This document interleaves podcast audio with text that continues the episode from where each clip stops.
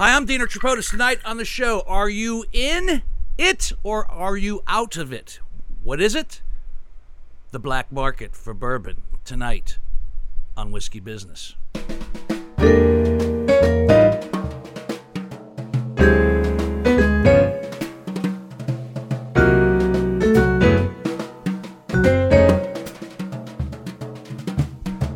When the words black market are mentioned to me, I go into a literary or cinematic frame of mind.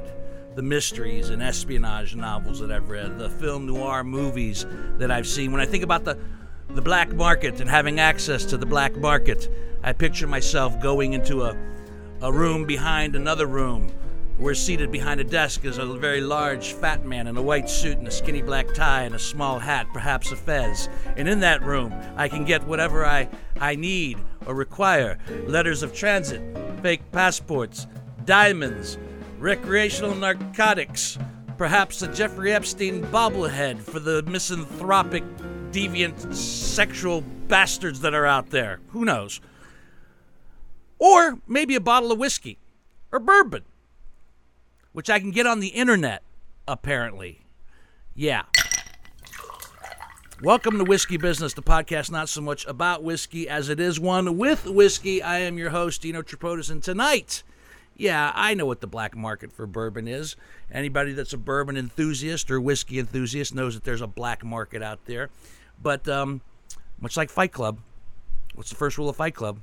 You don't talk about Fight Club. And what's the first rule about black market bourbon? You don't talk about black market bourbon. So what are we going to do tonight?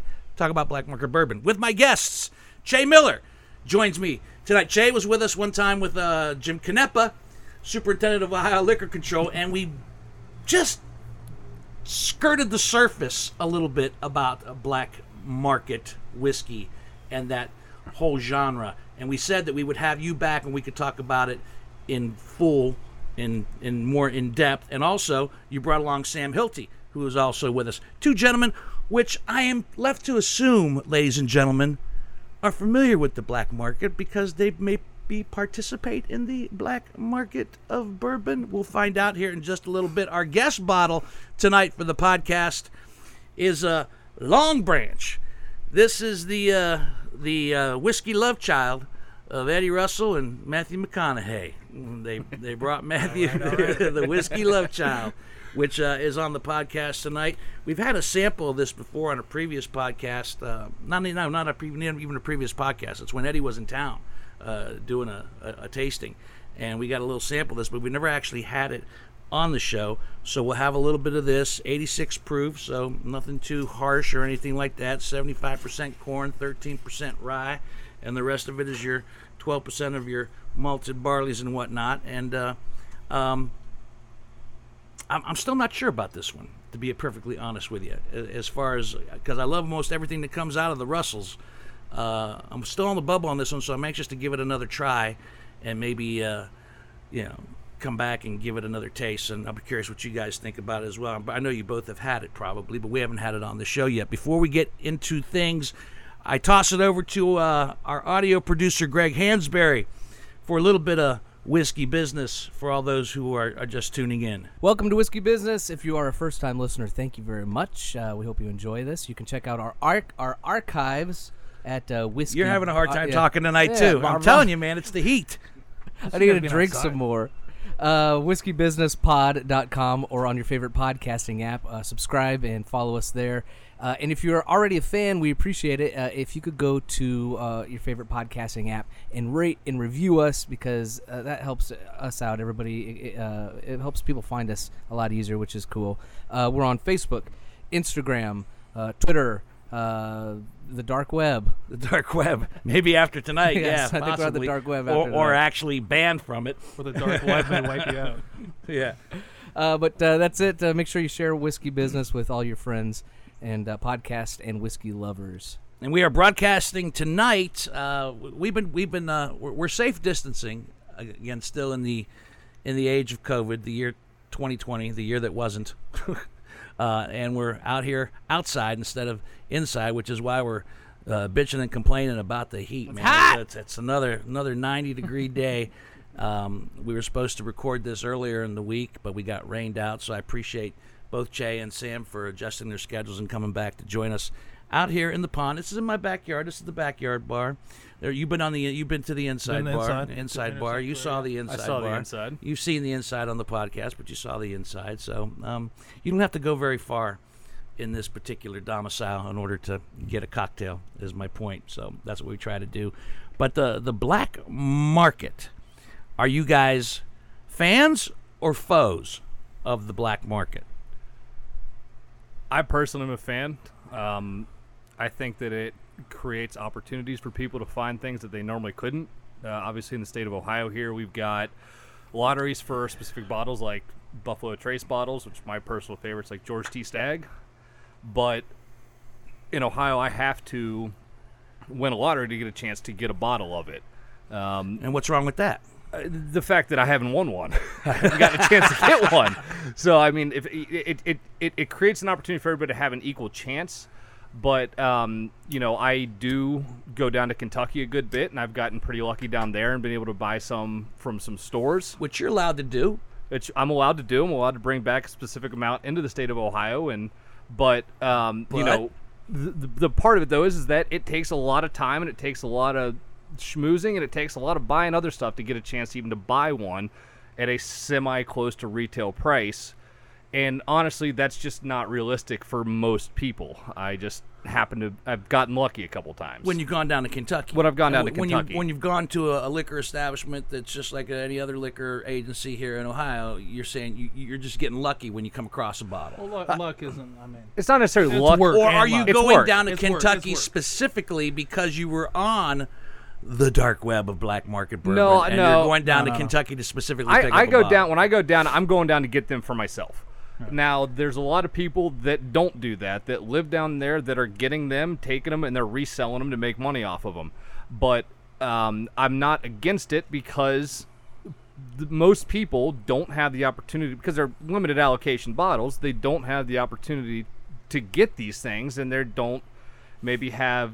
they just don't know how to go about getting them from these stores and getting a liquor store owner to pull them out for them. So the easiest way for them is to go onto these markets and just pay a little extra and get one sent straight to their door. Mm-hmm. Yeah, because like Sam said, get them to pull it out. That's a good term. Hard thing to do for a lot of places. So he says it's lucky, but you have to, you know, in the few years that's gone on, you know, down there, relationships used to be in Ohio a few years back until the bourbon craze took off.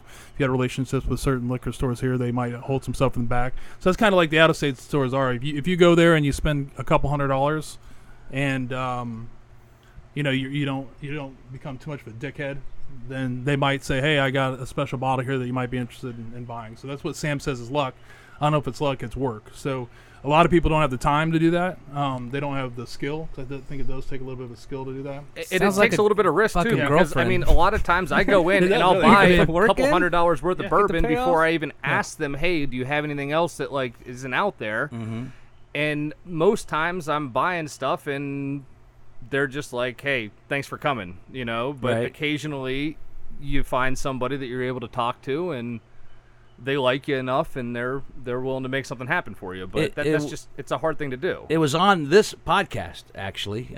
We take some responsibility that my first podcast with Jim Canepa, we were discussing the fact that, you know, the lists, the unofficial lists that existed in liquor agencies in and around the state of Ohio, and that I had a problem with those lists because one, I wasn't on them, and two, you know, it didn't seem fair. And Canepa started to crack down on those types of places where if they were holding back product that was everything that they got was supposed to be on the shelf and not in the back for your special customers.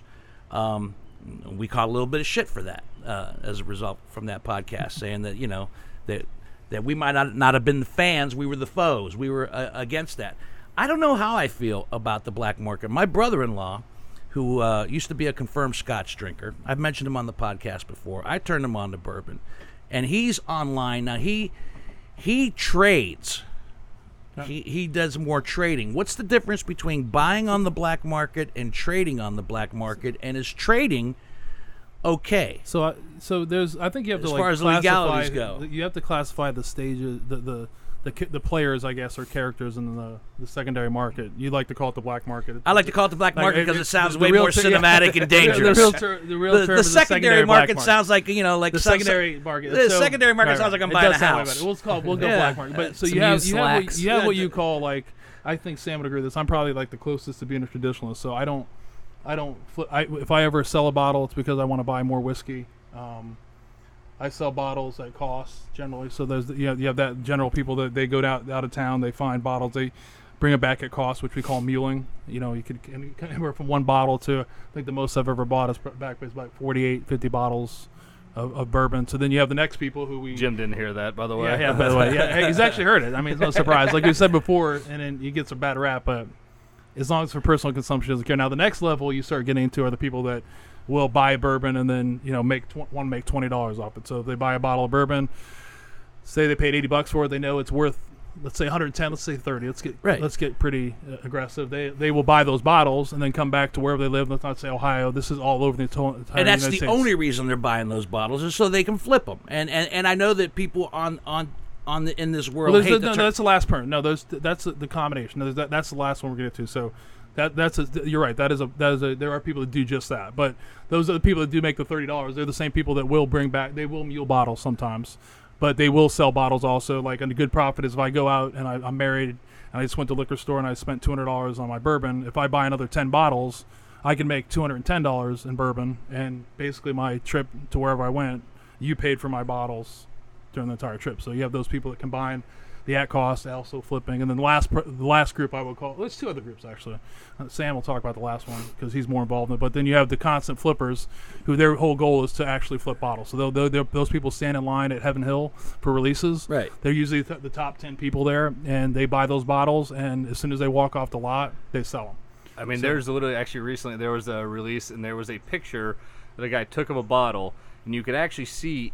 In the bottle, it was on the. You could, if you knew the distillery, you knew where it was, and you could tell this guy took it as soon as he walked out of the thing. But there's three guys peering in, looking into the thing. You could tell, like, he and his boys went down and got some bottles, and they were like taking the picture together to put up on it. But I know where he's going to get to at the end. But I think to your question that you initially asked, is there a difference between trading and selling?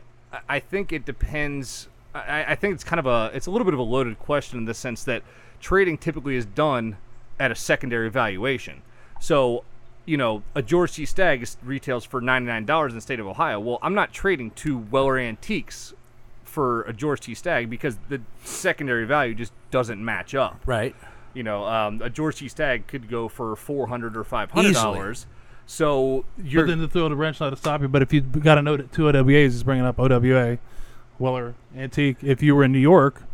That bottle is worth a lot more than it is in Ohio because they don't get it every day. Which, so. And we'll get into it, but there's obviously all kinds of different, you know, micro markets and things like that. But I think when you ask, like, which is more preferred, I personally don't have an opinion one way or another because everyone's getting to the same end goal regardless. They're getting, most people that are in this, that are doing this, are getting bottles and knowing that, hey, there's something I really want more, but it costs more. So I'm going to do what it takes because my wife will kill me if I just pull cash out of our 401k or out of our savings account to buy this bottle.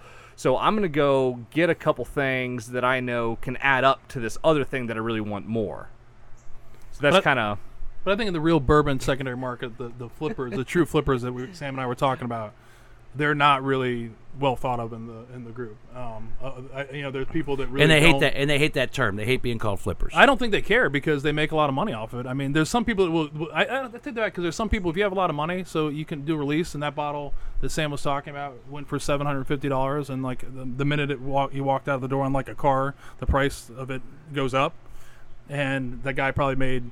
$750 $700 off that bottle. Correct me if I'm wrong. Let's go back. Let's go back to the origins of said secondary market, if you prefer that term. But no, I like the dark web. I like the dark web. I like the dark web, but I think it's just more commonly referred to. I know it is. I know. I like the dark web. I'm being dramatic. A lot cooler. But initially, I would say that the boom for the secondary market was, I think, hit a peak in 2019. It just it exploded. It was growing up to that point. And yeah. Got really big in 2019. I don't know where it's at in 2020. It's crazier now. I don't know where it's at in 2020, especially now, with things out are the way they are. But correct me if I'm wrong. Didn't it just kind of initially there was? I made a joke in the beginning about going into a back room and a large fat man in a white suit.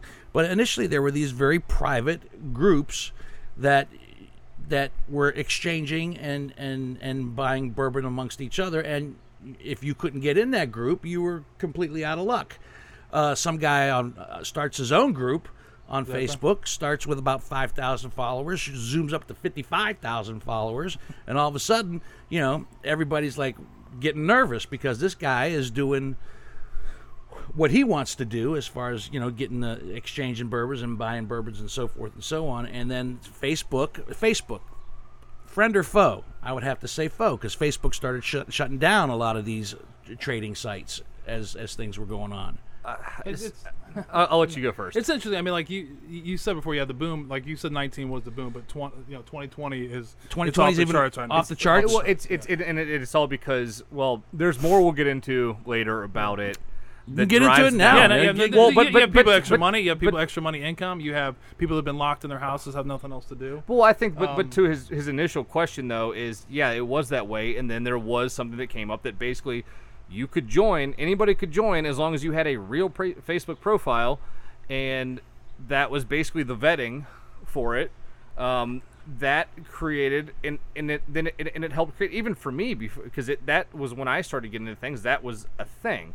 And very quickly learned about it, and it actually, I will say, in one sense, it introduced me to a lot of things that I didn't know about, which unfortunately created a little bit of a trying to think of the right words for it, but basically, like, it made me start wanting things that I didn't have. It created a little bit of like a penis envy almost, of like I want this other bottle that these guys have that I keep seeing, but.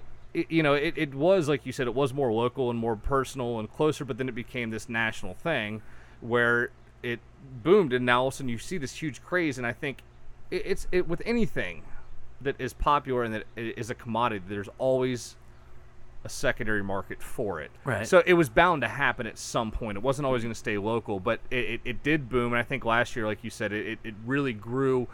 Not maybe in valuation or prices, but I think it grew in popularity at the most. Is that's when it became like a real thing that everybody knows about now, or that even people that I'm friends with that like bourbon, that don't know much about it, or even that just have a bottle or two, they know it exists and know that it's a thing. Right. I think the interesting thing to me is, like, you keep saying that there's this like a building you got to go into, and then down a flight of stairs, and then a special door, maybe a passcode. That was probably 2-3 years ago. That's how it was. I mean, you really didn't talk about it. I would prefer to go back to that. I would like to go back to that. I was talking to somebody else today about it. I would like a secret knock and a password. It's completely, they've put a sign above the house and says, here's where you get it. Go down the stairs, talk to Dino, and here's a passcode to get in. So it's definitely not... That's why I said the dark web. It's gotten too many people have gotten involved, I think, and that's what's led to, like, you were talking about a certain group. He knows the group we're talking about. It got big fast, and when it got big, you could say, was it Facebook that shut them down, or was it an angry member who decided to report them to Facebook? There's a lot of different conspiracies that you get into how that really happened. Conspiracies. We're talking about an article. That's what's great about this is. Let's talk about the conspiracies. Go ahead.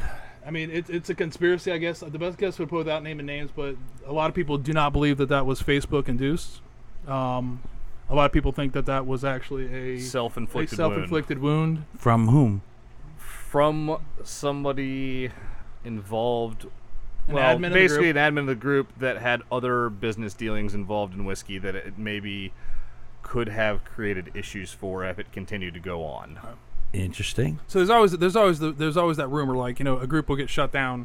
What's great about this is like cutting off the head. Once if a group goes down, don't be right. If Facebook is listening, don't be surprised. But within a couple hours, the group is running back up and doing the same thing. Now I will say the only thing with that is it did get the head did get cut off, but unfortunately, sometimes having the head is the best thing possible because. it was so well maintained, and there were certain expectations and everything that went that were supposed to go, that everybody rules that everyone knew to follow, and it was the standard as is. But once it went down, all it did was create all these smaller splinter groups, right? Because it was like, oh, we got to keep them smaller. Well, then within those, it created a bunch of other issues where there were those standards no longer applied, and since they no longer applied, all these other things popped up, and they were no longer moderated or regulated the way that it was before. It becomes a wild, wild west. It's exactly what it became. And that's what we talked about before. It used to have where there was the etiquette, what you say and don't say, and now it doesn't. Like, everything is completely out in the open. You have people that talk to liquor, employees at the liquor stores, the big ones and small ones, and explain everything to them about the bourbon secondary market, or the dark web, or we're going to call it, which makes no sense at all. It just used to be about, I'd say 3 years ago, you really didn't talk about it. You sure as hell didn't go to a liquor store and start telling the clerk, like, oh my gosh, I got to get a bottle of this, because if I get this bottle, did you know it's worth that bottle if you buy it for $50? If you keep that yourself and go on this Facebook group, you could sell that and make $80. That brings up a question that I've always thought of. Yeah. Like, part of me wants to just like quit my job and get a job at Giant Eagle and just sit there and watch the stock roll in, and pick the bottles off one at a time and just cash in on it. But I think our you wouldn't be working at Giant Eagle very long. Yeah, you won't be. They used to be like that. There's a guy I know that recently there was a manager that was doing that. That's the very thing that our friend Jim Canepa cracked down on. Yeah, he cracked on that. He cracked down on that hard right out of the gate. Now, if you lived in Kentucky, now they're used, and that's the part of the thing with the bigger group. There used to be a ban on liquor stores selling within the group. And I remember one guy in particular out of San Diego, who is basically the most hated guy in bourbon anymore. He would always come in and try and sell stuff out of his liquor store, and he just posted on the counter, and he would always get banned, and he'd come with a new group or something like that. But why is he the most hated guy in bourbon? Right. What happened? What did he do? What was he doing? This is a whole different thing, but he stole barrels basically from a different group, that a smaller group, that the barrel was supposed to go through the state of California, and when it did, he immediately jumped on the PO and stole it for his, when it was supposed to go to a different liquor store. So everyone's kind of blackballed. And what was his reason for doing that? Because he could sell it and make money off of it. So he could do it, so he could profit. And he sold it. And it was also kind of a screw you to other people, too, that he thought he was getting the shaft from, and so on and so forth. But which is one of my questions in this world, especially the bourbon world, because I know both of you are bourbon enthusiasts, myself as well. We have a love for the brown liquor. I mean, we get excited when we come across a new bottle. We get excited when we come across a rare bottle. Mm-hmm. All right, so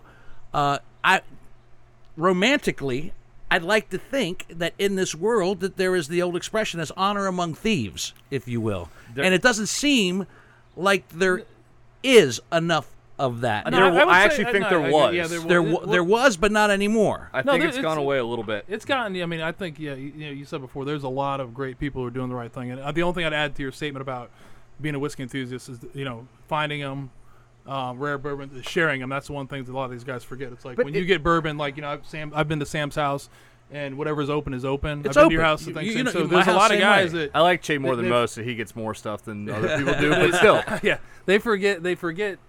That's the other part of it, is to actually share these bottles. So the honor among thieves is that I would tell you that there has been, I would say probably in the past year or so, a different breed of people coming in where it's all about them. It's gone downhill. There's an expression there, they're called taters. They got more money than taste. They just want the taters want to buy. You can call me a tater all you want. I'm a tater. I'm not a tater. No, more money than taste. These are the people that buy the bourbon just for the prestige, just for the say, oh yes, that's this bottle and this bottle and this bottle, and they sit on the shelf and remain. They're like a collection. Never with any hope or dream of them opening, but they like to be able to display them and say that I've got this bottle. I mean, I do that. I mean, come on, man. You strike me as the type of person that would open a bottle. But I will say, you're not gonna open it up for somebody who has no appreciation for whiskey. But I guess it's more so is like I have like 12 bottles of BTAC. Okay, I've got 6 bottles of 2017 GTS. I think it's the best thing that there is. Okay. but I have one open. But, like, I know that there are other ones that I have. Like, I have two Booker's 30s. One's open. One's not getting open for probably 10 years. Like, I know that it's going to, but I'm holding on to it. But what I will say is that there are some things that I get that I hold on to because I know that I don't like it as much. I got the opportunity to purchase it. But I do know that, you know what, I can probably trade that for another GTS 17 at some point because I know how much I like that. Yeah. So I think there's there's a balance in between of being like the collector and also and let me play the devil's advocate. I probably have 110 bottles that I display probably you display, I have 110 bottles total. So these bottles are some of these bottles like Sam just hit on is. You know, some of these bottles, you know, it's funny. Some of these bottles I've gotten from those relationships you talked about. You know, my brother-in-law may have gotten the bottle for me. So the bottles, you know, the bottles that I normally display have some type of, like, really have some kind of sentimental value to me. But they will be opened eventually. But that they also will be something that I have right now that I may not, like Sam said, I may not be 100% in love with. But in 2 months from now, one of those bottles, another bottle I may fall in love with. And I may say, hey, I'm going to trade this for the bottle that I'm in love with. And the sentiment in terms of the collectability, though, I'll just to kind of play the devil's advocate. Dino, you collect like rare books. How different would it be? Or I collect records. I collect the rare books, but I open them, I read them, and at some point, you know. But most of those I've tasted, though. The ones that I actually agree with him too, in the sense that like there is, you do a lot of times get on these. There's some different groups that are just simply.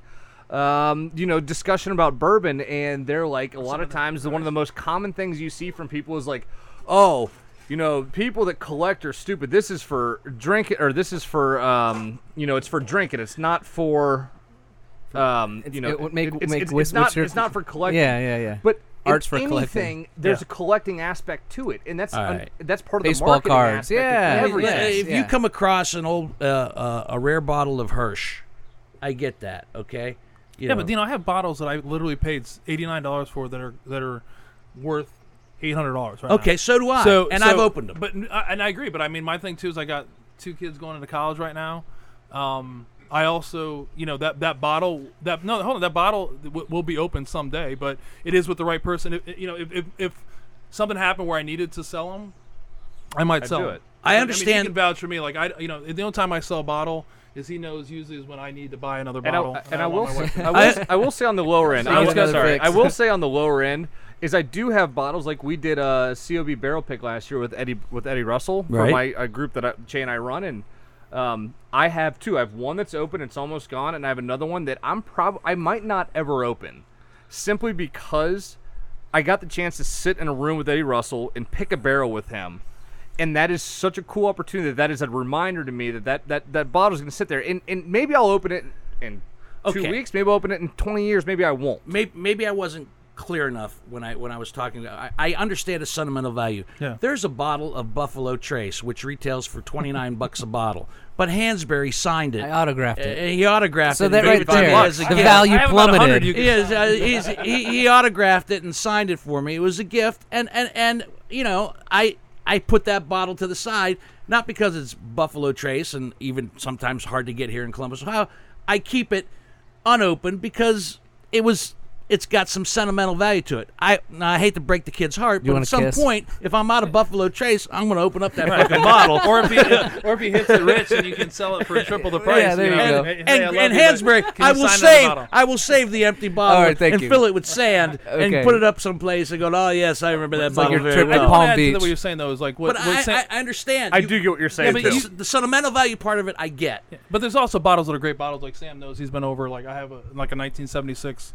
Wild Turkey that was signed by Eddie Russell. Okay. So you know, if I've had enough drinks and the right people are over, people get to try that. It's open. Well, you to get it, but it also, you know, now that I'm down to about half of it, you know, you have to be really special, and I have to really like you to open it. So there's definitely bottles that open when that bottle was opened the same time that we were going to talk about. It's a good segue into where you're going to go there, but I was at one of those things, and I stayed late, and he actually signed the bottle, and he opened it, that part which is good. But there are a lot of people. I think what you're going to say, there are people that have all these great things, and they never intend to open it. And they're just for show. There's no sentimental value. It's a big dick contest. It's a money making. Yes, it's a big dick. Thank you. It's a big dick bottle contest. It's a second job, basically. It's a big dick bottle contest. Yeah, but you don't strike me as a big dick bottle. Yeah, I've seen it. I've actually seen a picture of it. It's not. Okay. We'll tell that story later. Last time you were here, you were freaking out when I said you want some birthday bourbon, the Old Forester birthday bourbon. You were freaking out that I opened up the bottle and just started pouring out. It's like, so there's people that you definitely. I opened it because you have an appreciation for it. Yeah, if you came to the basement, and people have that are listening, some people haven't, some people will never come there because, again, that's my basement and my rules, whatever. But if you come over, there's things that we're going to open, and if somebody really cares about it, you'll do it. But I think Sam, the ad about the sentimental value and things like that is, I can tell you, I think everything that I have that I'm holding on to, I have had before. If that makes sense, I've had them before. That makes sense. So this isn't something that I'm just getting it. I don't know what I'm talking about. I've tasted all the things that I'm looking at, and I like to walk in, show my kids. My kids think I'm crazy. You think I'm crazy, but there's many nights that if you're over and if the mood's right, it's the right people. Which is go back to before. It's people that have to really care. Now you open and drink them. Now I'm on the opposite end of the spectrum a little bit, and that's kind of why I joked about being a tater earlier. Is that you're not a tater? No.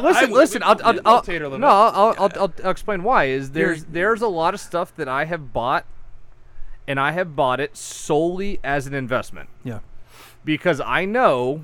Because I've got a pretty good gauge in the market of what people want and where things are going to go and what things are going away, what's changing, and how things. There are things that I have that I know are going to double and triple in value over the next 6 months, even that I'm holding on to because I know I don't really care about this, but I can tell you right now that in 6 months it's going to be another bottle of 2017 George T. Stagg, and I'm going to love that bottle. So I guess the point is that what everybody cries foul about in respects to the black market of bourbon, the secondary market, where's the crime?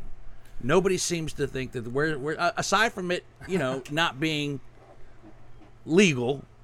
There's the crime on some, right. I mean, anytime, victimless crime. But saying, end of conversation. But where is the actual crime? And it's like anything else in life, I always said that rationalizations are like bowel movements. You need at least one good one every day in order to feel right about yourself. And so when it comes to this world, rationalizations seem to lead the way. Yeah. If you will. Well, you said an investment. I think I get that. An investment. If I was collected stamps, found a rare stamp. The investment, the people like, I guess you asked do you like the secondary market? Well, it's not. He answered pretty quickly. Sam and I we talk about this probably way too much than we should. But he calls me. I have some serious problems with it. What are your problems with the secondary market? I mean, it's like you said before. There are people. Even though you use it to your benefit. I do. But I think there's rules. There's always. It's like you said before. The secondary market 3 years ago is drastically different. It was like the honor among thieves. You know what I mean? That's what I said. Now, yeah. I mean, yeah. Now there's no honor in some of these things. People will slit your throat, lie to you to your face, badmouth you.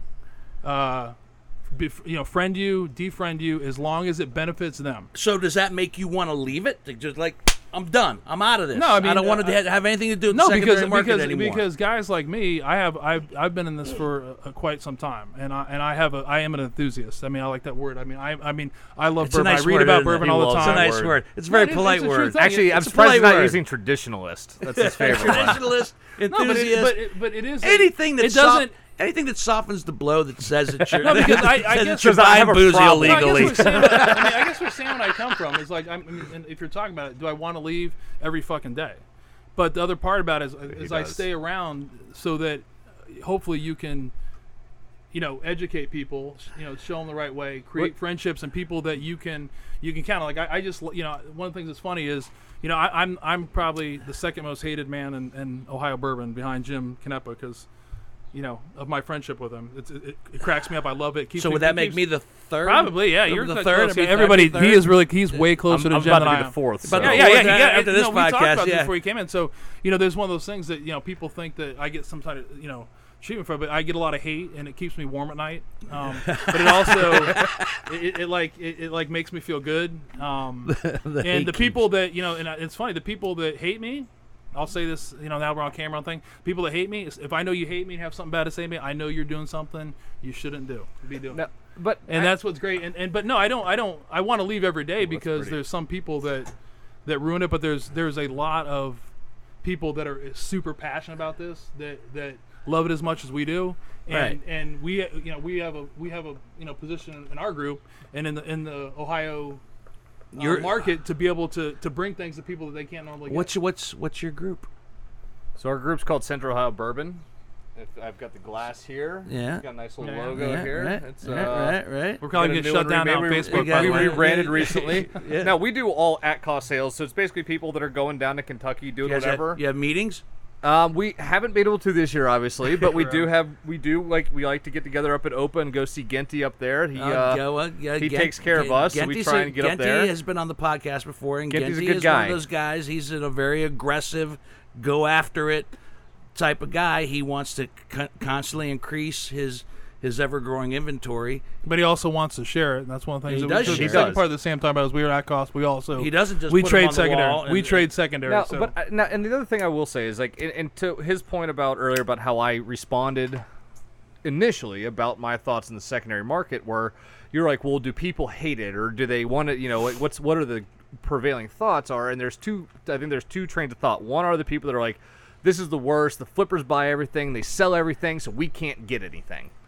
But I disagree with that about as much as you could possibly disagree with anything, because there's this picture that floats around on the internet every now and then. You'll see where there's this store somewhere, and they had like 20 cases of William Ellery Weller and George T. Stagg and everything, and it was like $65, and they're just sitting out.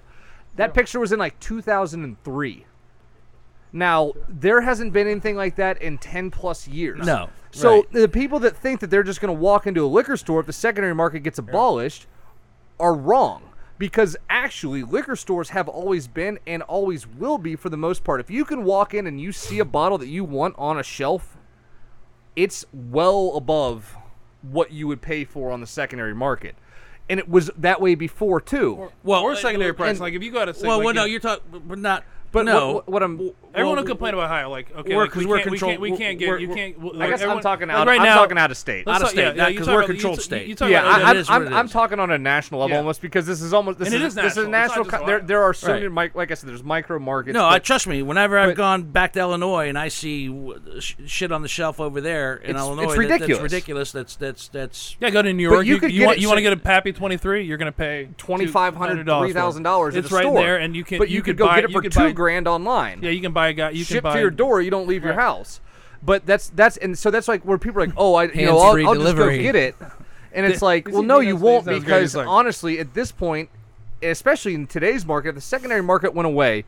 The people that are going to get it are going to be the people that come in and buy $5,000 worth of wine from a store. They're still going to hold it for them, and they're going to sell it to them, and you're never going to see it.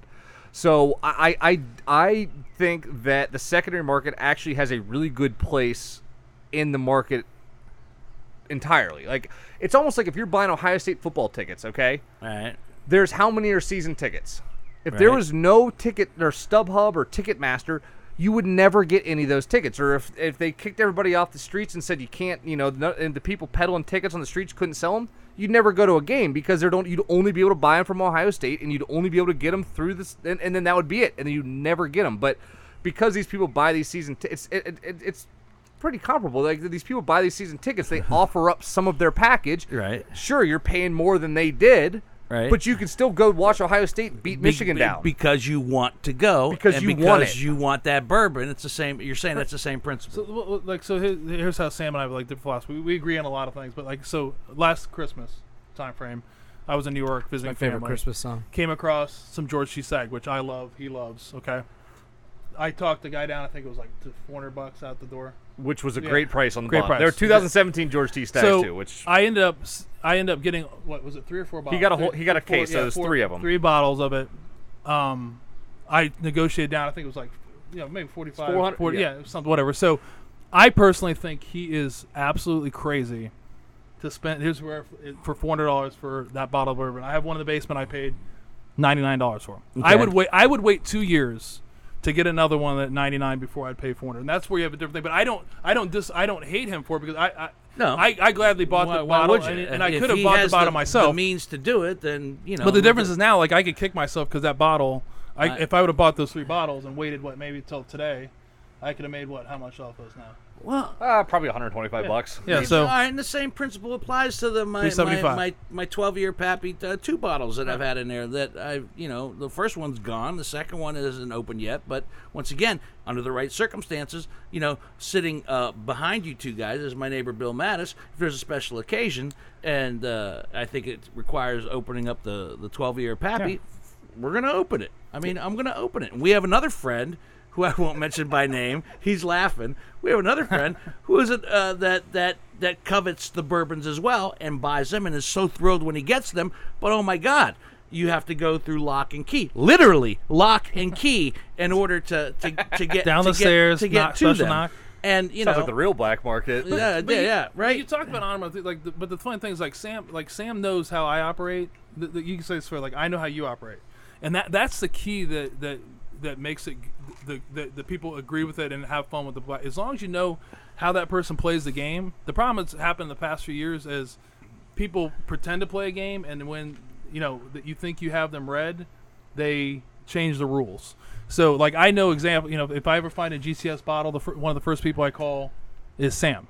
Right, because he knows I'm going to keep it and I'm going to open that one. Yeah, he's not going to grab that bottle and then a year later when we talked about making $125, I all of a sudden see this bottle come out and you're selling it for $525 and I'm thinking, wow, I think I got that bottle for you. So there's jerk. The key that with the bourbon secondary market is to really like be honest with who you are and what your classification is. Are you a traditionalist?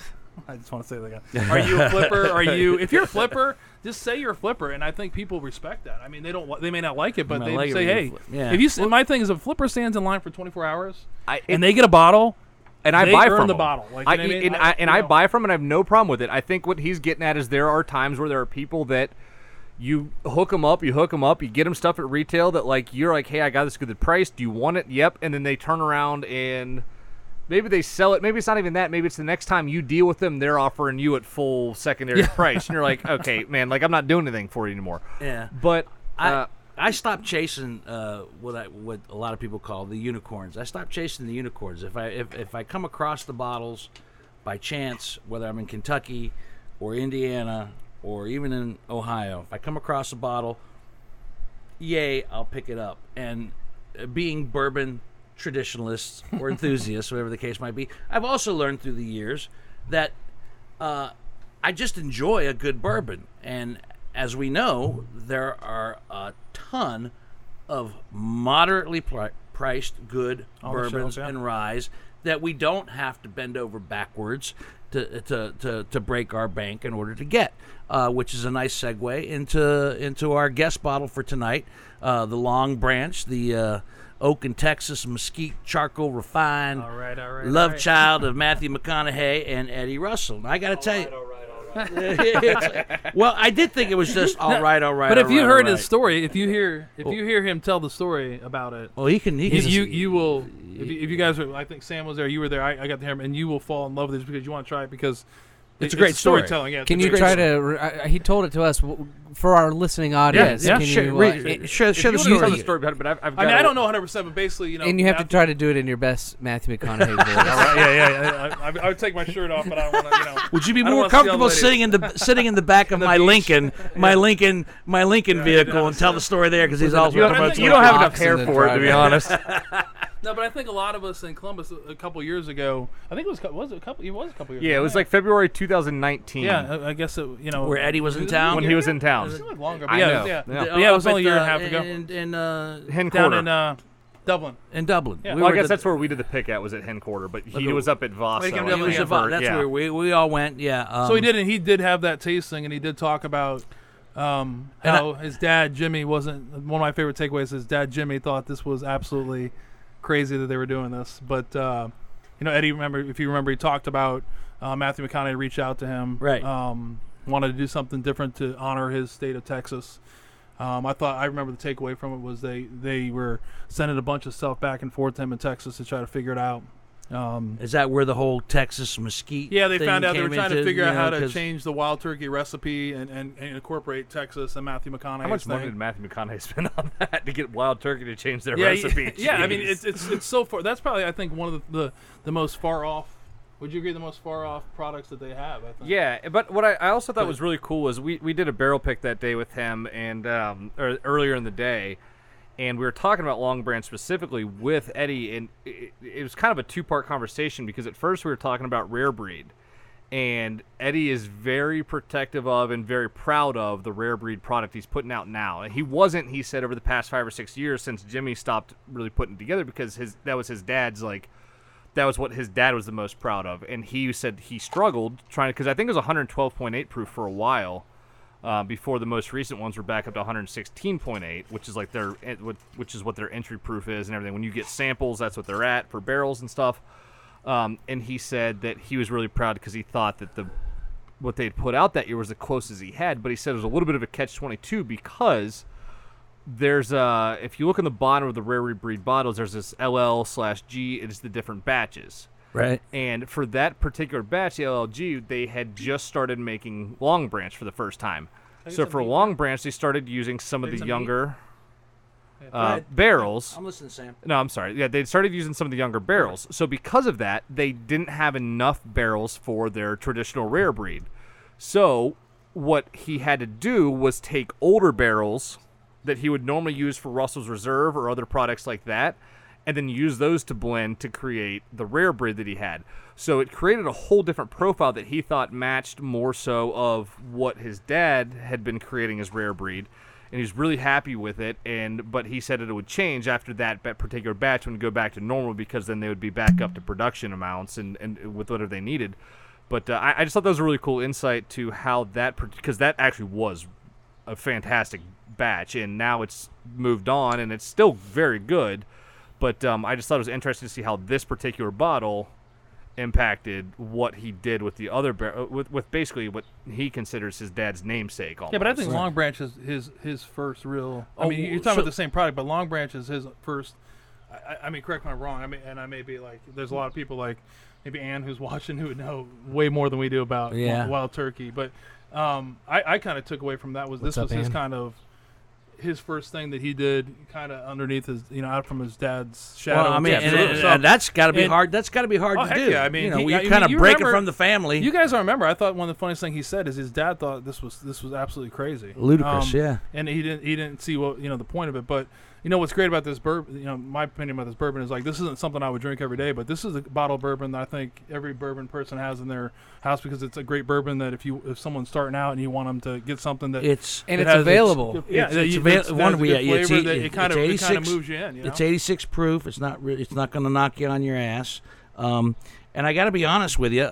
This is my second go round with it, and I probably I'm enjoying it more than I did at that first tasting. Well, and to Long Branch's defense, we were also trying it with three of Russell's top-notch products. Yeah, too. So you know what I mean. So you're sipping on right now a private barrel. Russell, so you take a sip of it, and I don't think you can compare it. Well, he sipped. What? No, he's still got he's got the Long Branch in the ice. No, there. He moved. Oh, he's way ahead of us. Upgraded me. He was give me something different. You guys were on camera. I was thinking. But I think from the whiskey business aspect of it, you guys enjoy that. I enjoy it. And I think this is a good everyday bourbon. Absolutely, and actually, I think it's a good everyday bourbon for someone who enjoys the lower proof stuff. And I especially think a perfect example is my dad.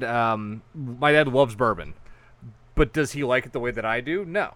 He doesn't like, and he comes up, I try and ooh and ah with these bottles, and he's like, I don't care. And I pull out 130 proof George T. Stagg, and he's like, this is terrible. It's so hot. There's so much alcohol. Why are you drinking this? Are you just, what's wrong with you? Do you have a problem? Yeah, I get that way with some of the Booker's. Super, 120 proof. He sent me a picture of this. Actually, it's about a month ago, and he's like, if you had that, I said, yeah, it's pretty good. And he said it's his favorite. This is what he buys now. He just buys this. It's reasonable. It's like, what, 30? $39 and it's marketing model. Genius, though. It is. I mean, come on. Seriously, he's become a brand ambassador for him. It takes a whole... And that's what it is right now, I think. It's better than the Mila Kunis one. No, that's true. Yeah, that's true. I don't know about that. What? I don't know about you, Sam. But I like her better when I'm saying he's a better ambassador than she was. That's what, I think it was a partnership. That's one of the big things. That's when you know that you're a serious bourbon drinker when you can pick Matthew McConaughey over Mila Kunis. I'm sure I'll get made fun of for that one. You know you're serious about your bourbon. No, but I think it's a good move. I mean, like I said before, got him out from it's his first. What I know of is his first thing that he went off, and then you incorporate a huge celebrity into bourbon, and it helps. I mean, it gets people there. I mean, like I bartend at Friday nights sometimes. And I'm telling you, women love Long Branch, and I think a lot of it has to do with Matthew McConaughey. So you think it's a whole subliminal thing? Well, no, I think actually a perfect example of what you're saying too is like we talk about, there's all these limited releases and this and that, which are recently I drove past the Heidelberg Distribution Center in Dayton. I don't know if anybody's been by that. That is the biggest warehouse I've ever seen. Yeah, in my life, and it actually got me thinking about how small. I was like, the allocated products that we all want in the lottery and stuff. That fills up maybe like the top shelf of one rack of that entire place. That's what you're thinking about. I was thinking about how do we hit that, and nobody. Well, really I wasn't going to say that because who knows.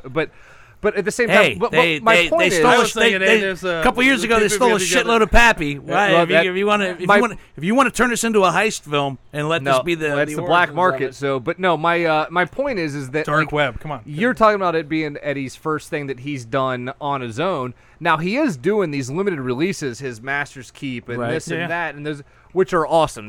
They are fantastic, but $199, $159, and at the same point too, like. My dad's not buying that. Most people aren't buying that. So maybe he's doing those on his own, and those are pet projects, and those are great. But something like this, that's a mass market product, that's like the real test of like what is he doing for the company. Well, at the end of the day, you got to think about the company, and you got to think about what everyday bourbon drinker the enthusiasts, the traditionals don't mean as much. Exactly. Sam and I were just talking about in a discussion earlier in the week about another distillery has changed up. Heaven Hill's changed some product, and I'm. What we forget is like we say enthusiasts. We are like we're bourbon nerds. We're bourbon fanatics, and what we like a lot of everyday bourbon drinkers don't drink. Those guys that have been drinking Maker's Mark, regular Maker's Mark for 40 years. That's all they drink 2 bottles a week. That's all they've been drinking. If you told them, hey, there's this really good bourbon, bottle and bond, 17-year from Wild Turkey. You can get it for $199. They're going to look at you like you're crazy. I'm not doing it. My brother-in-law loves bourbon, and he bought a bottle of, I can't remember what it was recently, and it was like $49. And he's like, that's a lot more than I really like to spend most times. And he loves bourbon. So but like this is something that I think would, like, honestly, now that we're talking about it, he's got a birthday coming up. Probably get him this because I don't think he's had it. Guys, so. I can sell you a bottle. I'm a Jack Daniels guy. Jack Daniels is my everyday. Jack Daniels single barrels. Have you tried those? What the Jack Daniels single barrels? Hello, I was down there when we picked them. Yeah, have you had the barrel proofs though? Yes, yes. I picked for the ones for the state of Ohio. Oh my God! He's the number 2 guy. He's the number 2 guy. I told you guys. I just did a blind sample of one last night, and it was my second highest rating I've ever had. I was down there when we picked them. So Hansberry. Well, I had reached out to some people if they had any questions, and now they were talking about kind of the distilleries, and I don't know if you guys necessarily know the exact response to this, but this is from our buddy Jesse Hubbard. He's an industry influencer. He's a cocktailologist. Cocktailologist. I don't think that is that Sam. I don't think that. That's my new nickname. That's why Sam said it like Matthew McConaughey. Cocktailologist Sam. You gotta be. It takes that long. Yeah. Well, he's a damn good cocktailologist. But he said, I've always wanted to know about how the distilleries feel about the secondary market. As we're kind of talking about Russell's and stuff. I can answer that question. Hey, you've been on picks. You and I have been fortunate. I mean, we all have. All three of us have been on the distilleries are going to tell you this. If you want to try that product, go to a bar that's got it. They want you to go to a bar, and they want you to pay an exorbitant amount of money to have it there. They want you to go to the bar and have it. So I think to answer his question on the secondary market, I think you will get a company answer, and I think you'll get a real answer. All right, give me both. I think that your company answer is that when the large group we were talking about got shut down, there is the Van Winkles. Julian came out and said, this was because of me. I got it shut down. I reached out. I did this because our bottles of Pappy were selling. And we want it to be accessible for the the retail consumer at any point, right? That is a great company line. That's a great line. That is a fantastic line. Now, the other part of that is does he really feel that way? Because the stores are selling it for the same price. And he's not doing anything about it. They claim that they do, report a store if they're selling over retail, but the same places get the same bottles and they sell them for $2,300 for a bottle of Pappy 23. Now, I think New York, Vegas, California, exactly the states that are not controlled states. They're not controlled states. Whenever I say these exorbitant prices, we're always talking non-controlled states. Non-controlled states. Because Ohio is such an outlier, and it's great, and you know, with the price control and everything like that, but it is such an outlier on things like that that it's like, you know, to talk about the secondary market, you almost have to relate to the other states. But I do think that there are times where there are, for example, there's a lot of smaller distilleries right now that are up and coming that are trying to take part of this boom. For example, I wore a hat here, but it is hot and I am not wearing it. But there's I wore a hat too, but it was black and white. A company called Blaum Bros out of... I love Blaum Brothers. Love Blaum Brothers. I am a Blaum slut. So, which they, I mean, yeah. But they never distill their own juice. Actually, you should put that on coctologist. You should put that on your resume for coctologist. I'll tell you what, you are a Blaum slut. Yes. If there are any market local coctologist for a coctologist that loves it's a Blaum slut, like hit me up. But Hansberry. Make a note. Hashtag coctologist. I'm on it. So, but what I'm getting at though is that their whole product brand is that what they're doing is they are sourcing, because for the force they got to age their barrels that they're making, and when they start distilling, so they've got to buy and source these other barrels, and most of the time it's coming from one of two places. George Dickel in Tennessee, right, or it's coming from MGP. Now, MGP's changed their model lately, so they're selling younger barrels, a lot of 5-year barrels, instead of the 10, 8, 10, 12-year barrels they were selling. Those 8, 10, 12-year barrels are incredible. I mean, I have a whole MGP shelf of stuff. But what happens is they are looking at, they're bottom this MGP so they can pay their bills, right? They're selling bottles so they can pay their bills in the meantime, pay their taxes once they actually get their stuff up and going. But in that time, these bottles all of a sudden are showing up on the secondary market, right? Hey, man, this Blaum's really good. This MGP's really good. Blaum's got the best MGP they've ever had. Well, I know, but they're looking at the label. Well, what starts showing up is that label name. That label name, the price starts going up. People start collecting, and all of a sudden people are like, well, what's Blaum Brothers? And now they're no longer sourcing MGP. They're out of it was called the old-fangled Not Our Bourbon. It was their funny little play on it being sourced. Now that label's dead because they don't have MGP anymore. But everybody knows what Blaum Brothers is. They make good gin. They make good vodka. They're making their own bourbon and rye. And I was down in Kentucky the other weekend, and one of the Gallenstein stores had Blaum Brothers, and you know what? Couldn't keep it on the shelf. And it was their own distillate. What was it going for? Yeah, but you're keeping it. But they're selling it for retail. But what do you keep? But that's I gotta step on this one because I absolutely think he's a Blaum. What do you call Blaum slut? Well, this was just one example. Label, but the guy, a lot of guys that are buying those stuff that are into the secondary market, they walk in and they see a Blaum sticker on it, and they automatically think they're getting the juice that you love, that you're a Blaum slut for 2 years ago. But Same thing happened. Did it work? But they're not. But that's it goes back to what you said before. Does that distillery care about the secondary market? No, because it just helps them push their younger bourbon. Right. Does Wild Turkey? So, no, they don't care about Wild Turkey. Yeah, I want to throw this back to you. You asked the question. You've been on a lot of picks. You answer your own question about what do you think the distillers... The question about what do you think the distillers... Well, I think the distillers... I think the distillers actually, you know, I think that they want you to go... You know, certain bars get certain bottles. Yeah. Certain some restaurants here in Columbus, Ohio, are privy to certain bottles and get certain and they sell it to those restaurants. And if you really want a 23 Pappy and don't want to spend the exorbitant amount of money to get a 23 Pappy, well, they want you to go to the bar, and they want you to go to license holder of the state and make that person to make money, and then I mean, I feel the same way with you. The micro distilleries, 100% agree with Sam, no doubt. But I think the bigger distilleries, I think they know it's, whether they like it or not, it's a necessary evil.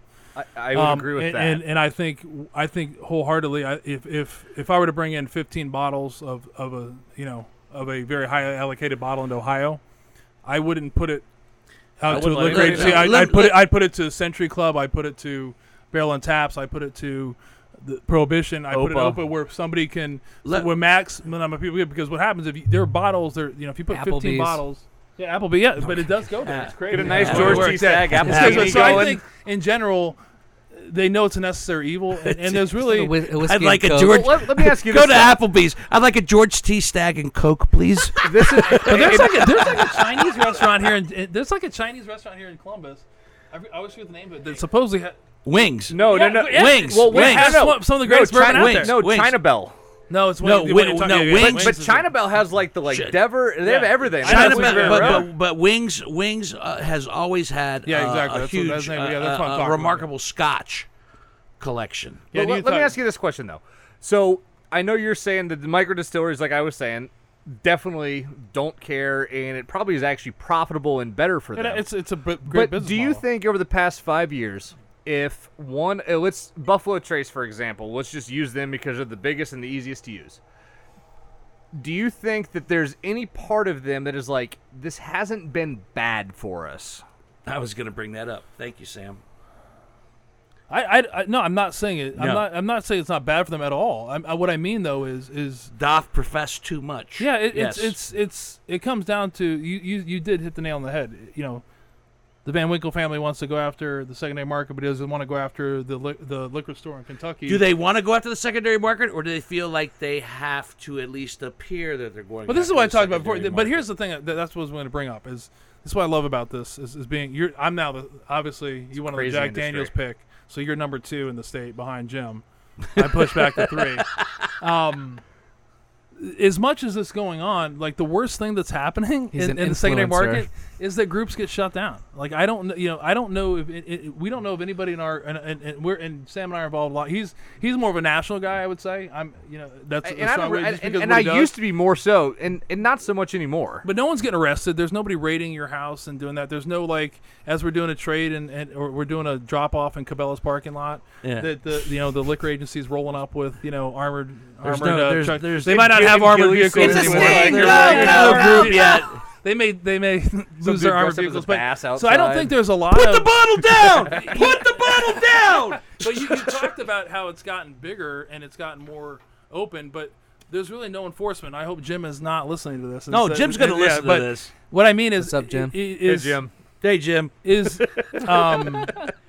I think they all know what's going on, but there's really no enforcement to it. I'm not saying there should be. It's a necessary evil. And I think, I've had a lot of conversation with Jim, and one of the things I always tell him and a lot of people is, he uses a couple analogies. One is, I don't care if you're going 70 in a 60, nobody cares. If you go 95 in a 60, right, you're going to get pulled over and you're going to get harassed.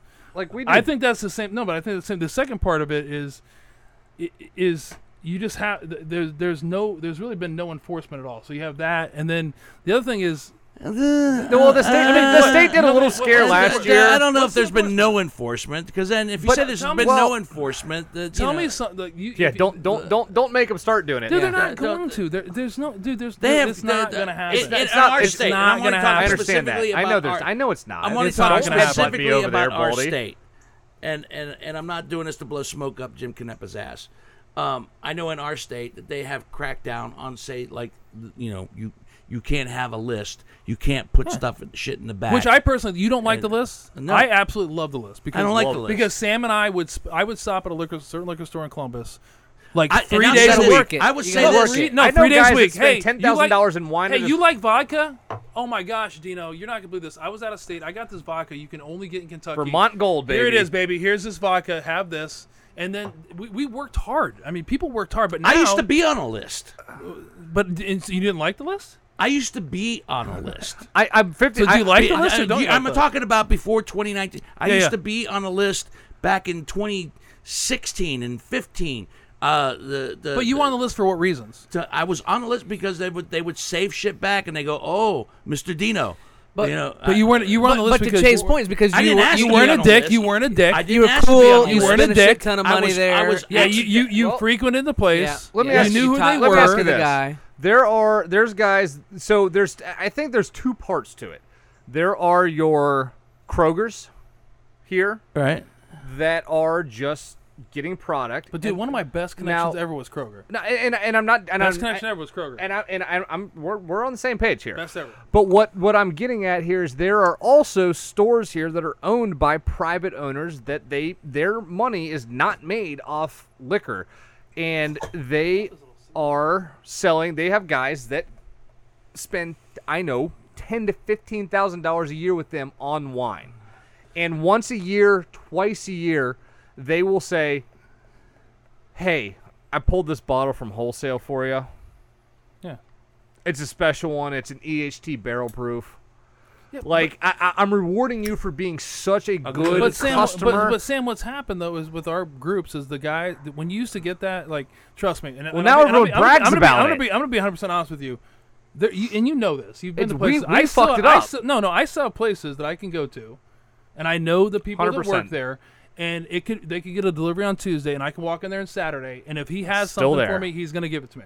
The thing I don't do is I don't get on Facebook, show a picture of it, tell everybody where I got it. All right, well, there it is. Explain to the guy how you get it. That's what's happened, and you can't deny that. I don't deny it, and I don't disagree with it. The big thing about the secondary market, like, that used to be a secret or the black market, you kept things secret. Like, now we have groups publish Excel spreadsheets that tell you deliveries of every place. Right. Absolutely fucking hate it, because it's like hunting. Like, if you go hunting for a deer, he's a hunter, I'm not.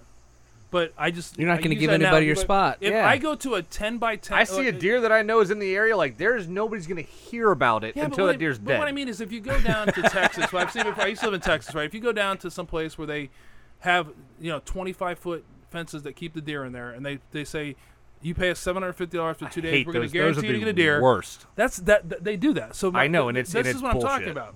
Yeah, and we're on the same page. That's what's happening in the bourbon world right now. Is everybody wants stuff, and they don't want to work for it. It's a societal thing. Like, hey, Che, where did you get this bottle? And I can tell you, I share that with a lot of people. You know what's happened to me in the long run? 95% of the people, fuck me. 3 weeks later, they will go there. They know about the place. They'll go there, and guess what? So they mysteriously. Why do you still? I don't do it anymore. I don't share it. Like, he knows this. I share places. I share with him. Maybe one other places. There's maybe 5 people that know where I go. So if your group that you used to share with becomes even smaller, and now which has happened. Now you just share amongst those who you truly trust. Now I think yes. So I don't always trust. It's almost a smaller group that is honor among thieves. Exactly. They're the true thieves, and like actually have true honor. But I think to kind of bring it back, and to kind of unwind it a little bit back to what you were talking about with the list, too, was now, with it being a basically first-come, first-served basis, is that now we have, in Columbus, we've got, if you live right by the Graceland store here. I do. Right? Okay. Great people there. Nice people. Had awesome lists. Now, if you go there... There will be 25 people standing there waiting for 2 o'clock. Not you anymore. Not me anymore. No. But there are people, and you know why they're doing it? Because they're going to get that bottle of Weller Antique, and they're going to sell it for $25 and make $25, and they're going to get it all. They're going to sell for $7. The Weller Antique's not going for $25 anymore. Well, no, I'm saying they're going to make $25. They're going to sell it for $100. They're going to ship it to somebody and spend $25. They're so proud of it. And they're going to get it for $25. And then an hour later, they're selling it. But the point that I was, and it kind of goes back to the point I was making about with the guys rewarding people that are spending money at their stores, that they know that guy that they're giving that bottle to, they're giving to him because he, first off, if he's spending that much money, he doesn't need the money to spend the $25. Right. He's going to keep that bottle for himself and drink it. He's not just coming in there to make money off their back. So that's me. So I mean, how thrilled am I that Weller Special Reserve, the green label, which is shit now. Huh? It's horrible now. But it's horrible. But when it first came out, really no, it's available. So horrible because it's really available now. Before, I loved it, brother. It's 9 bottles. But I brought out 9 bottles. My point being, they're still the same. My point being, is that it's $29 a bottle right now in Ohio, and whenever I see it on the shelf, I pick one up because how lucky am I in Ohio? And like I said, not blowing smoke up Canepa's ass because he's done a great job with the Weller with the Weller products. I could pick up a Weller Special Reserve. When you can get an OWA if you want. And I pick one up because it's become it's become an everyday bourbon. Absolutely. As opposed to... And it's not in every state. But that's a problem. It's not in every state. But here's the thing. I will throw that out to him. Is like, I made a joke about why it should, because about 2.5 years ago, I was down near Atlanta. I bought a suitcase, brought back 9 bottles of Weller Special Reserve, and people were, you know, what was your term? Losing their shit? Yeah, over these bottles. Nowadays, people go, like, people send pictures in our groups of a case of them sitting there and go, like, oh, go get. There's 11 cases of Special Reserve. Meanwhile, if you took the Special Reserve and you went to, say, Wyoming or California, they would be like, people will chew their arms off for it. So we've gotten spoiled. Like, everyone says Ohio sucks. Yeah. We don't get anything. And the fact that you can walk in and get a Weller Green Label, and if you really want to find an OWA, you can get one every single week. But it's such an impossible balance now because of the secondary market. You have one here? But in all seriousness, is it an impossible balance? No, I love it. There's a secondary market.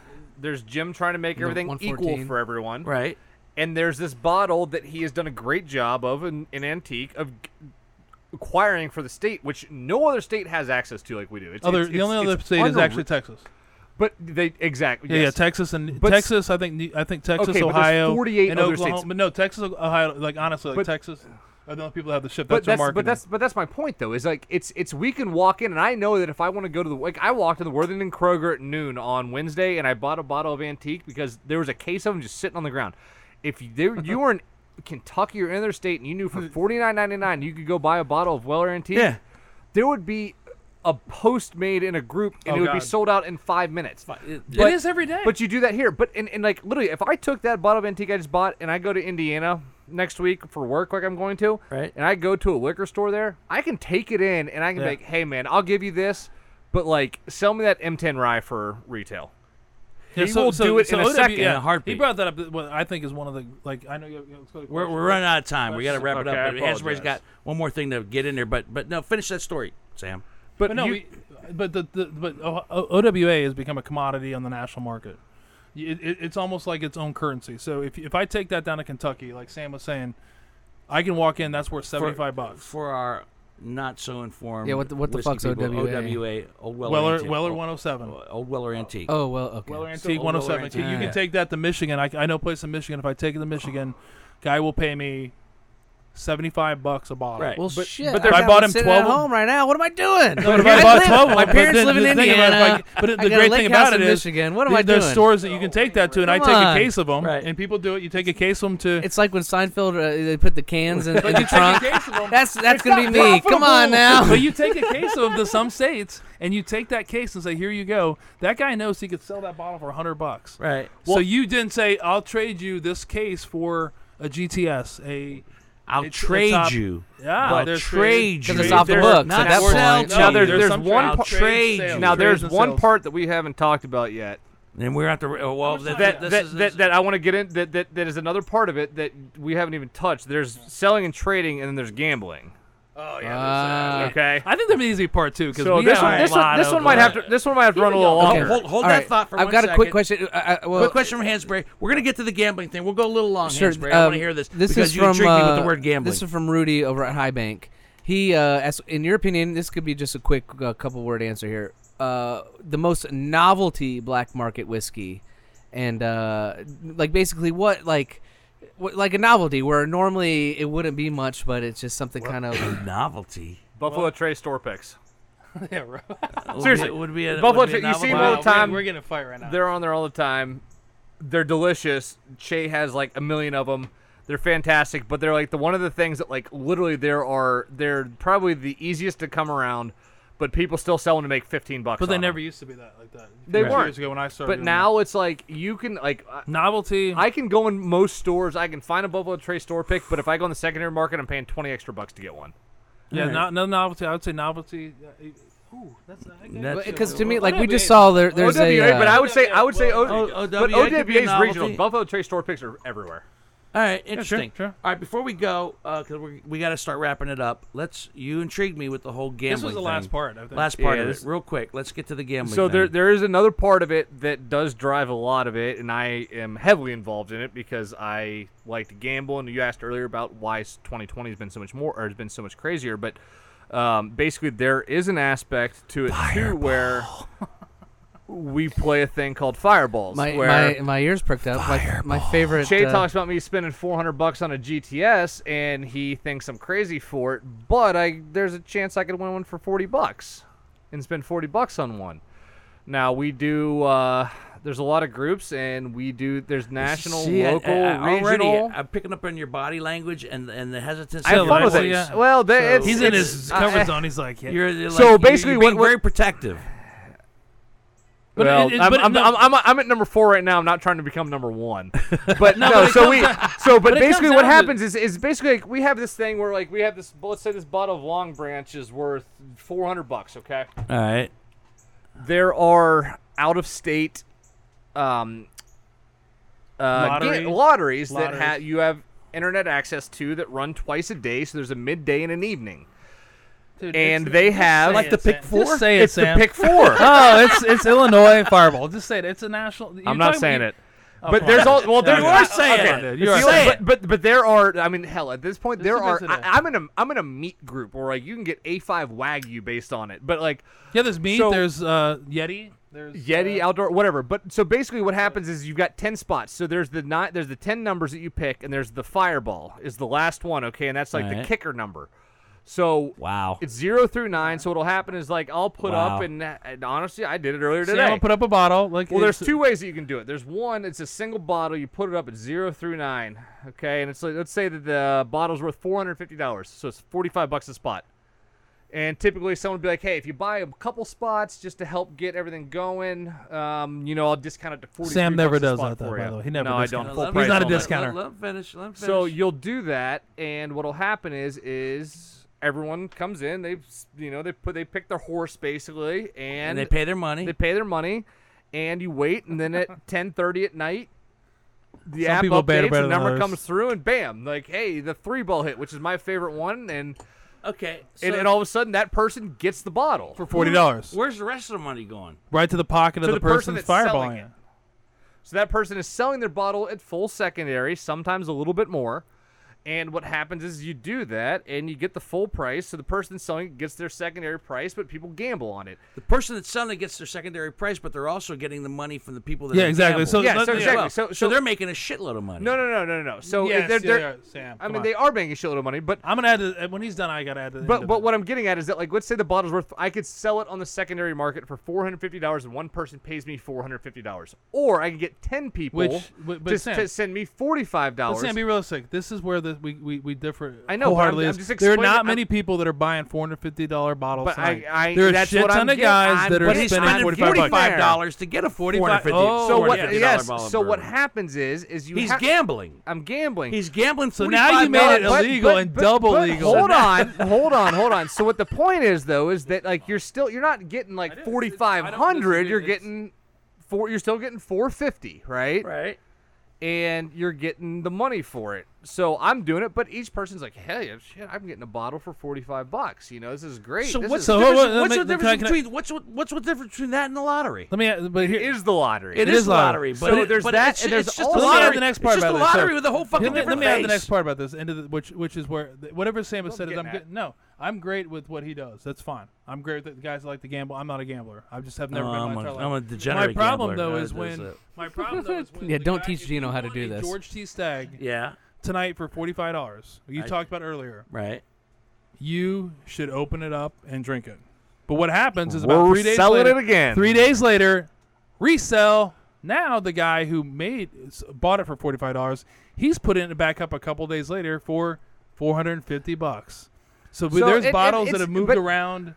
We've got some slut bottles. I was talking about Blaum earlier. Blaum slut. There are some bottles that have changed. So if you got a birthday bourbon for what's the going rate, Sam? He's way better. Like going rate for birthday bourbon. Like $600. Oh, if you got it for $60, I have an unopened bottle of Old Forester birthday bourbon. I don't know what year it is. But I mean, so if you got one for $60, that's $40 less than retail, or $50. I did not pay. I paid $100. But a guy will win that time and show a picture of it, whip their dick out, and then 2 days later, they will fireball it for $600 again for $600. He's talking about me. They will make. I'm not talking about you. You've done it, but dude, like we talked about today. He said I've done it. No. Listen, but here's what I said earlier, and we were talking is I know you, and I know where you come from, and I know that's what you do, and I can accept that. He's a friend of mine. I get it. And I'd never do it then that we talked that we did it. Anyway. I get it, but there's people that will. It's the you take a you know, I feel like bourbon and that the marker that he's talking about. It could be Wagyu beef. It could be a Yeti cup. It could be a smoker. It could be whatever. They don't really value the bourbon the same way because if you got a bottle of George T. Stagg for $45, yeah, and you didn't open it, I gotta tell you, you're stupid. You're a fucking idiot. That's so there's two other parts to it, and then I just want to help educate.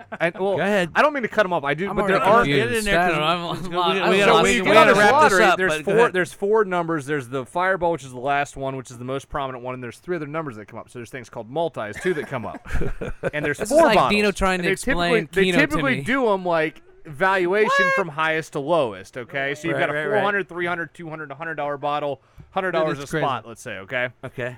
And those four numbers hit in a row. People like those because, hey, I could win all four, right? And that eight could hit. It could be 8, 8, 8, 8, 8. You're a dreamer, and I'm winning big, right? Right. But the only issue that comes with that, though, is that now what we're seeing, and we talked about how 2019 was the peak of the actual like amount of people or the like that were brought to the secondary market. Now we're watching in the past 3 months or so since COVID, actually, and I think it's related to sports gambling being shut down because there's no games. I'm dead serious. We're watching bottle values just start going up because there's these things called buybacks now, where instead of taking the bottle, you can get instead of taking the bottle, I just give you 90% of what I made, and I keep the bottle, so I back up the next day. 2 days later, I can do the same thing. Oh my god! So that happens, and then what happens, and then so people start slowly bumping up, and like, let's say that bottle's $450. Well, all of a sudden, I'm like, yeah, I'm listed at $47, right? So all of a ssudden, that's a $470 bottle. Now the secondary market always follows this, the gambling values, right? So now all of a sudden, that bottle's $470 on the secondary market because people know they can buy it for the lower value on the secondary market and sell it for more there. So what we've watched is we've seen prices increase probably 30% to 40% over the past 4 months. Which normally you'd see about a 10% increase over the course of a year. There are obviously ebbs and flows based on releases and when things come out, and that's how the market's always worked. And there are micro markets, like locally, there are local groups versus national groups. And locally, we tend to like MGP products, like Blaum here more, and we value them. When you say locally, you mean not that one. This one, no, this is a discussion and mule group only. No, it's true. Don't get a day. Listen, no, but seriously, no, but there are different values. So like, I know that if I like go buy a bottle in secondary nationally, that where it's lower valued, I can bring it here and sell it for more because I know those people like it more. We went dark. I got one thing to say. It may be a couple minutes, but I do want to say that you started the conversation with the dark web, the bourbon secondary market. So we have talked tonight, I think, about the bad things about it. So I want to end it for the good things. Okay, fair enough. So there are a lot of groups that, like I think I was sharing with some people here, is, you know, we're part of a group, and there's many other groups. We're not unique. That these bourbon enthusiasts, bourbon junkies, bourbon crazies, we do a lot of great things. So we raise money. Yeah, that's true. We I think our group, I don't know the exact number, Sam. I think we're what's the number this year? Last year, just last year, total. Or just total all our fundraisers, I think probably $20,000. Nice.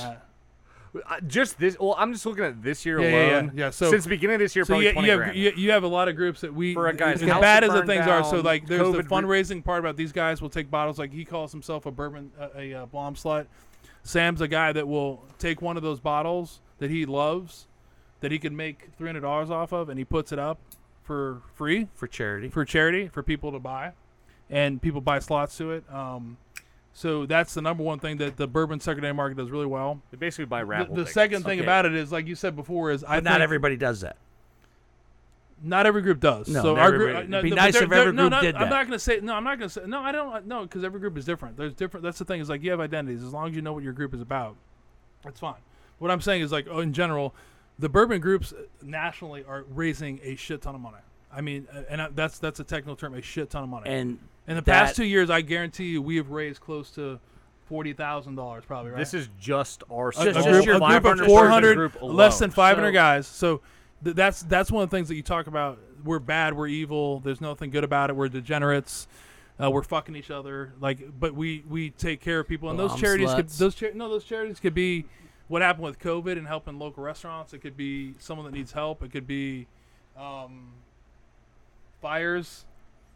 It could be a lot of things that have happened. But there's a lot of other groups rally to this. So that's the good thing that happens. The second part about it is there is a lot of groups that do foster the partnership and enjoyment of bourbon. There's a lot of groups that do that, and that's there's groups that, you know, the firebomb that he talks about. If you're in that group, it's about gambling, and if you don't understand that, you probably shouldn't be in the group. Right. But there's other groups that aren't about that. So there's different groups with different identities, and even in those, it still is about the bourbon at the end of the day for the most part.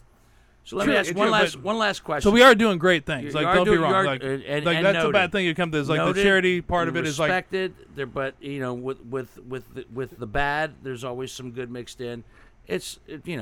Hell. But the charity part about it, I would tell you, the mafia fed people in Italy during in the midst. But I'm telling you, in the midst of COVID. Dino, I'm telling you, they made sure that people. There's some guys that didn't go hungry. We're not gonna name any names, but they're still the mafia. But we're not gonna name any names. That Sam knows what I'm talking about. There's some guys, and there's a group in Columbus. Charity only.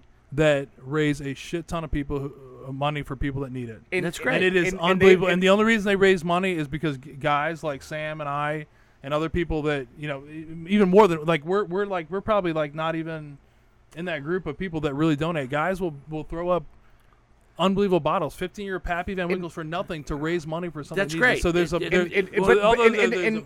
sometimes people do give it a bad rap in a sense with the charity side because they're like, well, you've made the money back already anyways because you've sold other bottles to get it back, but it doesn't matter. And I think that's a dumb argument, but I've heard that argument. When bourbon benefits, I don't know. I got no problem with that. No, and that's one of the things, honestly, like the one I want to end it on is like, we'll call it out to our friend Jim. I'm number 4 because Sam bumped up to 3 now. And the local market is we are trying to work. I'm trying to work. I'll say it. I'm trying to work with Jim to somehow make the bourbon thing and legalize, make charity stuff work and benefit people. Make it work better. You have guys that are. There are a lot. I have bottles that if it's the right charity, let me tell you what. Not even the bottle, but he knows for me, and you can vouch for this. I put a lot of fucking energy into helping people that need stuff. There are a lot of and that's energy. Too much like, sometimes. It's true. Being in my basement, steps to go through. Yeah, being in my basement. There's a lot of steps to go through. I'd like to see the steps shortened. And that's what we're doing is because it's like as bad as it is, in some aspects that people do is we are doing some great things. And the other thing is the greatest thing about the community, really, if you're really into the community, is like what we're doing tonight is these guys off camera. You don't see them. They're trying bourbons they've never tried before. Right. That's what most of us love to do. To share what we have. Enjoy it, talk about it. My last question, and we're going to wrap it up, let Hansberry do some business. You two gentlemen, at the end of the day, with your love or debate over the secondary market, the black market, my question to this is this. Do you sleep well at night? How much of the bet has my wife taken? Over bourbon or everything? Over bourbon. Are my dogs jumping in? Over your bourbon decisions, do you both sleep well at night? Absolutely. You have no you have no problem. With what you do. I don't. I get messages from people that disagree at times, and there is always conflicting. Sure. I think just ideologies on things, but at the end of the day, yeah, I do, because I think that it's just where we're at now. Okay.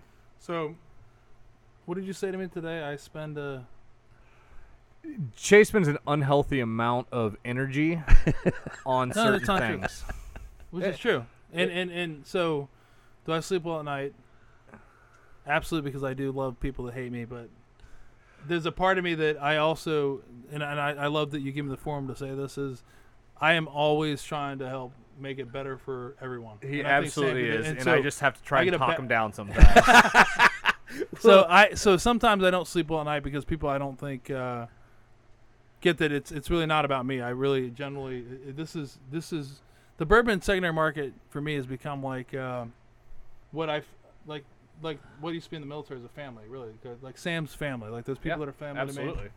And you know, you like your sister, you may not like your brother as much, but you know, you love them. You know what I mean? As long as you understand where they're coming from. But most of the time I do sleep really well, and I do sleep sometimes really well when I know that people are super hating on me.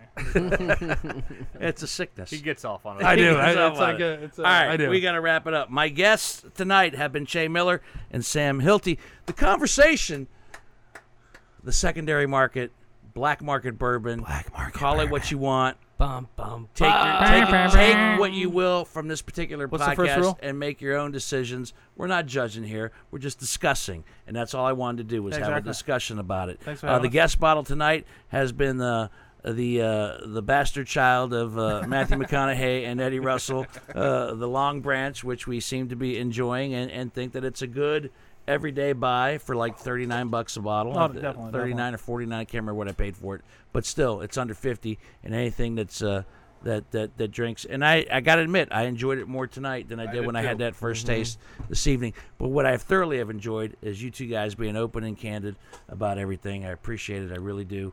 You can follow Jay Miller and Sam Hilty on Instagram for sure. Is there any other sites that you guys want to promote or that you want to get out there? No, no, I'm good. I think I think we've touched it. We might not have a group tomorrow, but it's all right. No, this won't come out till Tuesday of next week. So you have time for us to do some other stuff. That's fine. I will say, in all seriousness, if there's anybody out there that does have any questions, that's interested or wants to know anything, my Facebook, Sam Hilty. It's a guy with his pretty wife. You know, his wife is way too hot for him. Way too hot for me. Who's the lucky guy? Reach out to me. Send me a message. I'm on my phone. Especially after the picture I saw, you know, a few months ago. I'm on my phone way too much. Send me a message. I'll be glad to answer it anytime. Well, are you saying that I've moved up to the number two hated? I think you have now. I mean, I don't. I'm trying to push it off because I am definitely number two. You're still number two. Yeah, I'm still number two. Still number two. Well, we'll see after this. It's a permanent slot. And Dino, thanks for having us on, and I hope you know the whole thing was. No, man. There's we could talk for another hour. Probably another hour, but we gotta keep it somewhat tight. We can come back again. We can revisit. Well, and that's what I was going to say.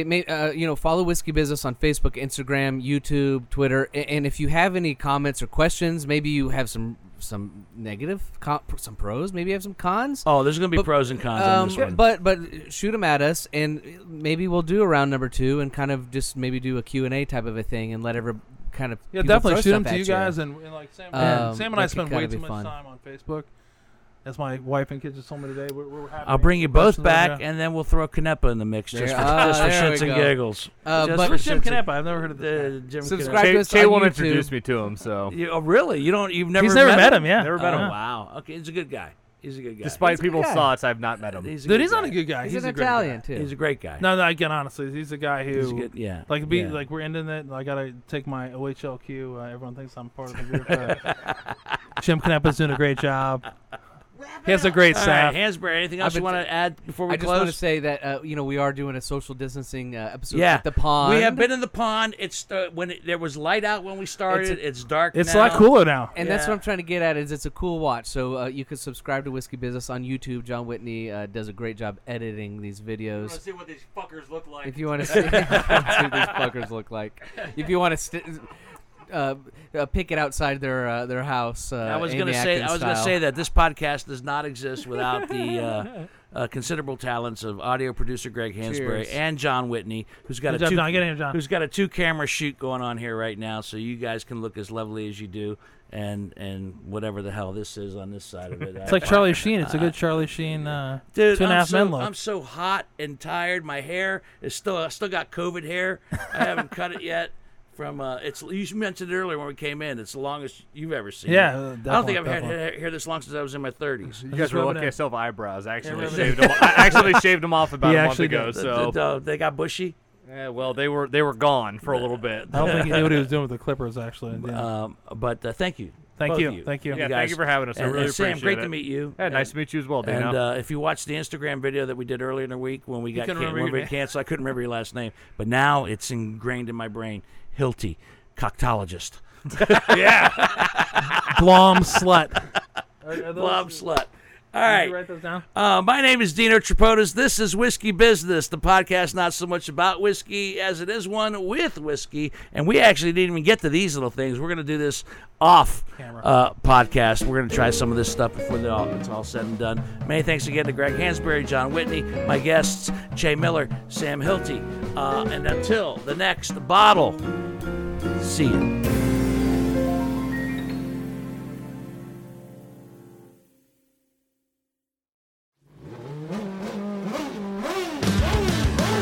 Bruce Martin, host of Pit Pass Indy. Each week, I go behind the scenes of the NTT IndyCar Series and introduce our listeners to the biggest stars of IndyCar, which features the Indianapolis 500 as its cornerstone event. The men and women that compete in IndyCar may be the bravest athletes in all of sport, as danger lurks around every corner. They are able to look danger in the eye without flinching. That is why the NTT IndyCar Series features the best racing on the planet.